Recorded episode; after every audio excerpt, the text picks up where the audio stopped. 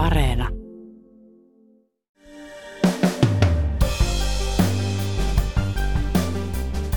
Suomalaislääkäri Karjantti Kallio on juuri palannut Ukrainasta, jossa hän kiersi sairaaloissa ja koulutti paikallista henkilöstöä toimimaan sodan keskellä. Pulaa on niin tarvikkeista, lääkkeistä kuin osaamisesta hoitaa haavoittuneita.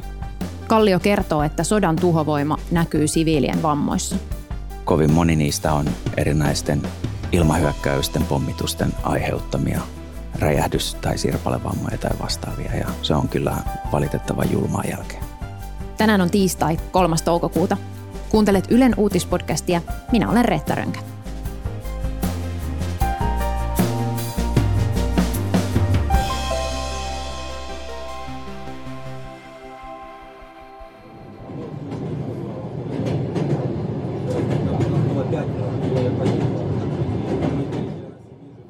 Ukrainassa idästä länteen ja takaisin kulkee lääkintäjuna, joka kuljettaa hoitoa ja hoivaa tarvitsevia ihmisiä turvaan. Tällaisella junalla myös lääkäri Karjantti Kallio matkasi pois Ukrainan itäosasta joitain päiviä sitten. Rehellisesti sanottuna mä vähän niin kuin pummin järjestöltä niin kyydin sitten tonne idästä länteen, että tota, pääsin heidän kyydillään sitten ja samalla pääsin myöskin mukavasti näkemään sitä heidän toimintaansa tässä kyseisessä junassa. Ja kyseessä oli nyt tämä niin sanottu toinen juna, eli se vielä vähän paremmin varusteltu versio, joka sisältää myös tämmöisen teho-osaston sisällä. Ulospäinhän juna näyttää varsinkin tavalliselta ukrainalaiselta matkustajajunalta, mutta kun sisään astuu, niin homma muuttuu kyllä heti. Siellä oli tämmöisiä niin sanottuja vuodeosastoja potilaille, sairaalasänkyjä, tippatelineitä, monitoreja, monitoreja ja tietysti sitten siellä teho-osaston puolella vielä vähän enemmän kaikkea lääkinnällistä tarviketta, mutta myöskin hyvin paljon kaikkea tämmöistä muuta tavaraa, jota tarvitaan sitten, että tämmöinen toiminta pystytään ylläpitämään ja että potilaita pystytään kunnolla hoitamaan. Esimerkiksi vaikka varsin isoja tämmöisiä happirikastimia tarvitaan, jotta voidaan tarjota happea. Karjantti Kallio on anestesiologian ja tehohoidon erikoislääkäri ja lääkintäjunat yksi esimerkki Lääkärit ilman rajoja järjestön toiminnasta Ukrainassa. Kallion matka maan itäosista Lviviin kesti lähes 16 tuntia, kun juna puksutti maan halki. Katselin sitten, kun siellä lääkintäjunassa siihen lastattiin potilaita ja niin yksi, yksi heistä oli semmoinen, ei varmasti vielä parikymppinenkään nuori nainen, joka oli menettänyt molemmat jalkansa.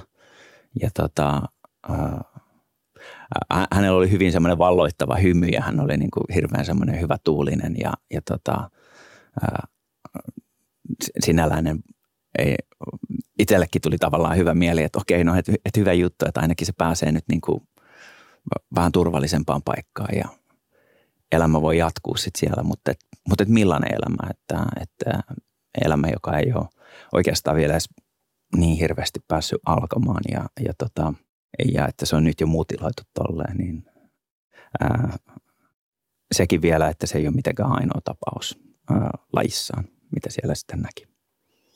Niin kyllä se sitten niin kuin, ää, syöpyy tuonne aivokorteksille ja sen muistaa kyllä. Tavallisesti Kallio työskentelee uudessa lastensairaalassa Helsingissä. Nyt hän on kuitenkin just palannut vajaan kuukauden komennukselta Ukrainasta. Lääkärit ilman rajoja, tai kuten usein ranskankielisestä nimestä lyhennetään MSF, on kansainvälinen avustusjärjestö, joka siis vie sairaanhoitoa kriisialueille, kuten luonnonkatastrofeihin tai nyt sodan keskelle. Aiemmin Kallio on ollut järjestön kautta töissä Jemenissä, Burundissa ja Keski-Afrikan tasavallassa. Ukrainassa kyllä ennen kaikkea tulee esiin se eräänlainen mekanisoidun sodan hävityksen laajuus. Sitä on aika hyvin jo ehkä muussakin mediassa ja muiden osaavampien ihmisten toimesta kommentoitu, mutta kyllä se, niin kuin se, se, se tuhovoima, jolle myöskin nämä siviilit joutuu altistumaan, on, on järkyttävä. Missä se näkyy siellä? No tietysti se näkyy erilaisissa paikoissa niin kuin hävitettyinä rakennuksina ja Se näkyy tietysti meillä uutiskuvissa. Se näkyy myös tietysti niissä vammoissa, joita potilaissa näkee. Kovin moni niistä on erinäisten ilmahyökkäysten, pommitusten aiheuttamia räjähdys- tai sirpalevammoja tai vastaavia. Ja se on kyllä valitettavan julmaa jälkeen.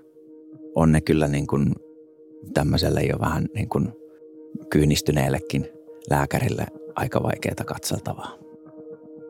Paljon näkee irronneita ra- raajoja ja joskus yhdellä ihmisellä niitä on lähtenyt useampia ja kyllä sitä on vähän vaikea ihmismielen katsoa vierestä tietysti.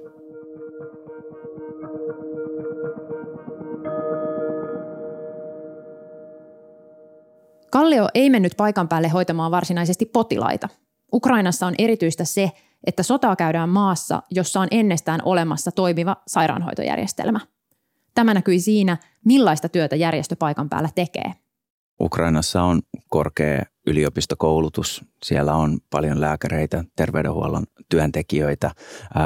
Täten sen enempää kuin ehkä oma työ, niin myöskin ehkä muukin työ, mitä järjestö tekee maassa tällä hetkellä, niin se ei ole välttämättä sitä, että me viedään meidän omat lääkärit sinne tekemään sitä varsinaista työtä, vaan että suurin osa meidän työstämme on selvittää ja kysyä eri sairaaloilta, eri alueilta, että mitkä heidän tarpeensa on. Koska monissa sairaaloissa tai suurimmassa osassa sairaaloita edelleen henkilökunta on siellä, he työskentelevät, he ovat osaavaa henkilökuntaa.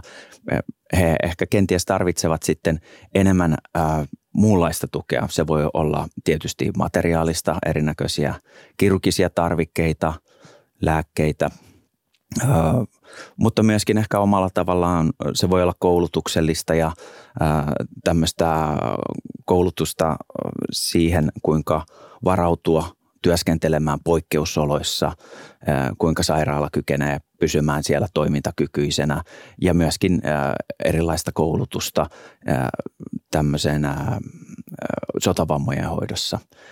Osalla sairaaloista, osalla lääkäreistä on tässä jo mittava kokemus, mutta sitten voi olla paljon muita sairaaloita, joissa tämän tyylisiä potilaita ei vielä ole ennen tämän sodan alkua hoidettu. Kallion reitti Ukrainassa kulki suunnilleen Kiovasta pohjoiseen sijaitsevasta Chitomirista Dniproon ja sieltä Donetskin alueelle. Komennuksen aikana sä liikuit just koko jotenkin vähän enemmän sinne itään päin. Öm, näkyykö se jotenkin siinä, mitä tavallaan lähemmäs esimerkiksi kontaktilinjaa mennään, että, että missä tilanteessa eri sairaalat on tai mitkä, mitä ne tarpeet niissä sairaaloissa on? No kyllähän se sillä hetkellä oli selvää, että siellä idässä se painopiste on, on siirtynyt enemmän näiden sotavammojen hoitoon ja monella sairaalalla on jo aika paljon kokemusta siitä.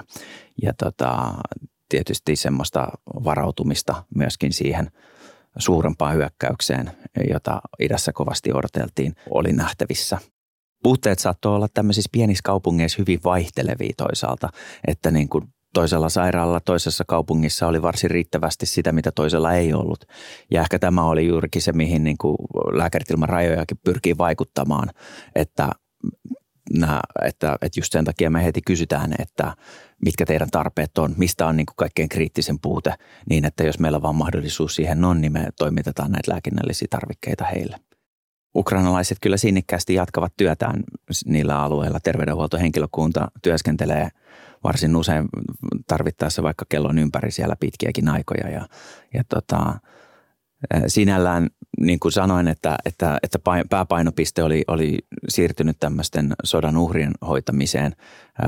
Tietysti myös oli eräänlaista paljon tarvetta siirtää monia muita potilaita sitten sieltä idästä kohti länttä, että he olisivat sitten turvallisemmilla alueilla, tarkoittain tällä hetkellä erilaisia ihmisiä, jotka kärsivät kroonisista sairauksista esimerkiksi näin edelleen, ihmisiä, jotka eivät pysty itse sieltä liikkumaan pois.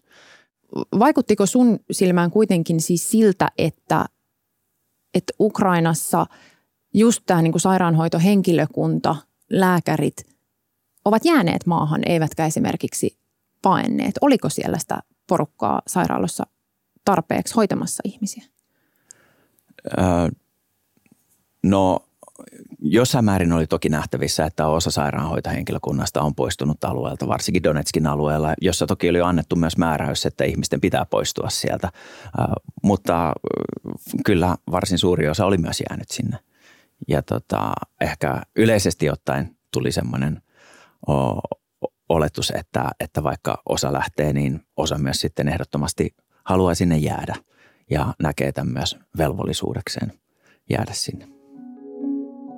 Kun sä kiersit ympäri Ukrainaa monissa eri sairaaloissa, niin syntyikö sairaanhoitohenkilökunnan kanssa jonkinlaista yhteyttä tai bondaamista? Sehän on niin se kiva puoli tässä, tässä hommassa on se, että, että sä oot kyllä aika usein aika tervetullut. Ja että, ja että semmoinen niin kuin, tämmöinen niin mainitsemasi bondaaminen, niin se tapahtuu kyllä hyvin nopeasti ja, ja ajatuksia, ajatuksia vaihdetaan ja niin kuin filosofiasta keskustellaan ja kaikkea muuta tämmöistä. Että tota, et, et, et kyllä se tapahtuu varsinkin nopeasti ja, ja tota, se on niin kuin ehkä se sitten niin kuin se tarinan niin kuin, ää, toinen rohkaiseva puoli on se, että kun näkee niin sen päättäväisyyden ja rohkeuden myös niiden ihmisten silmissä – että, että he aikovat jatkaa työtä siellä ja että he eivät pyydä muita tekemään sitä heidän puolestaan, vaan he pyytävät vain sitä, että heillä olisi, heillä olisi riittävät välineet ja riittävät resurssit tehdä sitä. Niin musta se ei ole kovin paljon pyydetty. Me ollaan koronan aikana totuttu puhumaan hoitovelasta, siis sellaisesta sairaanhoidosta, joka jää tekemättä kunnon päällä terveydenhuoltoa kuormittava kriisi ja poikkeusaika. Millaista hoitovelkaa sodasta syntyy? Ihan varmastihan siitä syntyy merkittävää hoitovelkaa, että, että ei tarvitse olla ekspertti ymmärtääkseen sen, että jos suurin osa voimavaroista yritetään ja joudutaan suuntaamaan sotavammojen hoitoon, niin jo pelkästään se aiheuttaa merkittävän kuormituksen terveyden ja sairaanhoidolle – koska pitää muistaa, että, että kyseessä ei ole välttämättä yksi leikkaus, vaan sen jälkeen tämä ihminen elää ilman raajaa tai raajoja esimerkiksi. Tai puhumattakaan muista vammoista, palovammoista, jostain tämmöisistä. Ne vaatii tosi pitkäaikaista ja tosi haastavaa hoitoa. Ja ne kuormittaa terveyden ja sairaanhoitoa merkittävällä tavalla pitkäksi aikaa. Puhumattakaan, että nämä kyseiset ihmiset eivät välttämättä enää koskaan palaa töihin. Ja selvää on, että että se, mistä puutetta syntyy nopeasti, mikä on nytkin nähtävissä Ukrainassa, on juuri monien kroonisten sairauksien hoito. E, esimerkiksi astma, verenpainetaudit, diabetekset, tämmöiset, niin aika nopeasti ihmiset ovat, niin kuin, jäävät vaille näitä lääkkeitä. Ja onneksi jälleen kerran Lääkärit ilman rajoja järjestö pyrkii toimittamaan myös juuri näitä lääkkeitä ja se on myös nähtävissä monissa näillä sairaanhoitopiir- näissä sairaanhoitopiireissä ja, ja näillä, näissä sairaaloissa, että usein se, mitä myös mainitaan aika nopeasti, on se, että kyllä tarvitsemme kirurgisia tarvikkeita, mutta tarvitsemme myös ihan perussairauksien lääkkeitä, jotta he voivat jakaa niitä sitten ihmisille siellä alueella. Ja mutta selvää varmasti on, että niin kuin nämä muut ei niin akuutit sairaudet, puhumattakaan sitten vielä muista akuuteista sairauksista. Ihmisillä on syöpiä, munuaisten vajaa toimintaa, kaikkea tämmöistä. Ja näiden asioiden, näiden, näiden potilaiden hoitaminen on myös tärkeää sodan aikana. Uh, Ukrainassa erityisesti myös tuberkuloosi on yksi tämmöinen merkittävä kysymys. Niin uh, hoitovelka on yksi termi sillä, mutta että niin kuin, ja se on ihan varmaan ihan osuva, mutta että myöskin itse näkee sen ei pelkästään semmoisena hoitovelkana, vaan myöskin se, että se tarve on myös merkittävän akuutti tällä hetkellä. Ukrainassa on varauduttava siihen, että sota ei ole nopeasti ohi. Tämä näkyy myös järjestön työssä, joka tosin on jo nyt laajaa. No meininki on jo tällä hetkellä aika, aika suurta, että, että muistaakseni meillä on yli 120 ulkomaan työntekijää, ulkomaista työntekijää ja yli 200 äh, ukrainalaista. Ja ja tämä käsittää kaikkea lääkäreistä logistikkoihin, autokuskeihin, tulkkeihin, että, että toiminta on jo nyt laajaa. Nä, näkisin kyllä, että se vähintäänkin vain tulee laajenemaan, että ää, nähtävissä on, että tämä asia nyt ei ole kuitenkaan ihan ohi heti huomenna.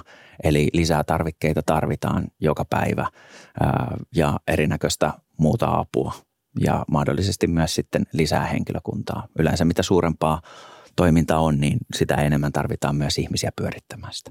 Yksi asia, mihin ainakin mä oon kiinnittänyt huomiota tämän sodan aikana, on ollut se, että Venäjä on iskenyt myös sairaaloihin ja, ja näistä tapauksista on raportoitu ö, paljonkin. Mitä ajatuksia tämä herättää lääkärissä? No ei se mitään hyviä ajatuksia kyllä herätä. Niin kuin puhuttiin jo näistä siviiliuhreista aikaisemminkin, niin ensinnäkään niitä siviiliuhreja ei oikeastaan pitäisi olla, koska ää, siviilejä pitää suojella sodassa kuin sodassa. Ja ilmiselvää on, että näin ei nyt selvästikään tapahdu. Niin se, että ne siviilit joutuvat sitten sotavammojensa kanssa jo tulemaan sinne sairaalaan hoidettavaksi on jo riittävän paha asia – mutta että sitten vielä sen päälle tätä mahdollisesti sitä sairaalaa pommitetaan ja niitä ihmisiä siellä, jotka hakevat sieltä turvaa ja hoitoa, puhumattakaan niitä, niistä ihmisistä, jotka yrittävät näitä auttaa, niin äh, kyllähän se on jotenkin sitten vielä vähän tuplapaha tai tuplaväärin omasta mielestä ainakin. Luuletko, että menet jossain kohtaa takaisin? kyllähän se, ei, ei se tarvitse monta minuuttia olla Suomessa, kun niin kuin periaatteessa se tarve tulee jo palata sinne. Ja ää, jos mahdollisuus tulee, niin ihan tosi mielelläni menisin, menisin sinne takaisin kyllä. Ää, mutta ää, muitakin kriisejä, muitakin sotia on maailmassa, että, että tota, ää, sinne mennään, missä avun tarve on ja järjestö sen lopulta päättää, enkä minä.